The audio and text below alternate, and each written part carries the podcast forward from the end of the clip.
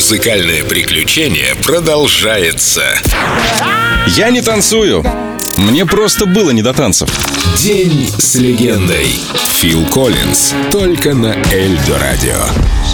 Мне было 19, когда мне представилась возможность познакомиться лично с Джорджем Харрисоном. Битлы только распались, а Пол Маккартни только выпустил дебютный альбом, и один приятель позвонил и сказал, что он может устроить мне прослушивание на сольник Харрисона. Ему нужен был перкуссионист для одной песни, и что они неделю репетировали, потратили кучу денег и ничего не записали.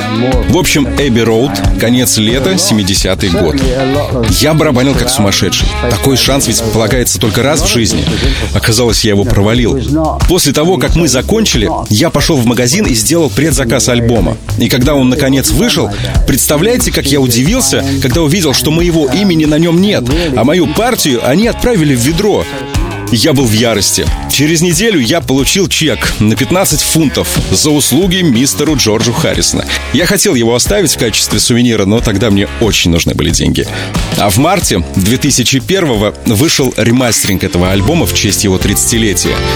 И Джордж прислал мне его копию с надписью «Я этого не помню, но, видимо, там еще был подросток Фил Коллинз». We never talked about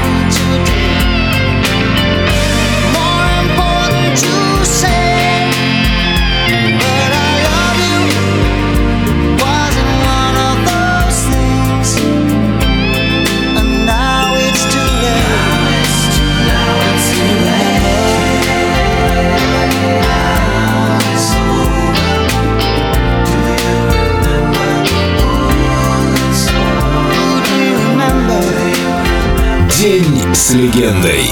Фил Коллинз. Только на Эльдо Радио.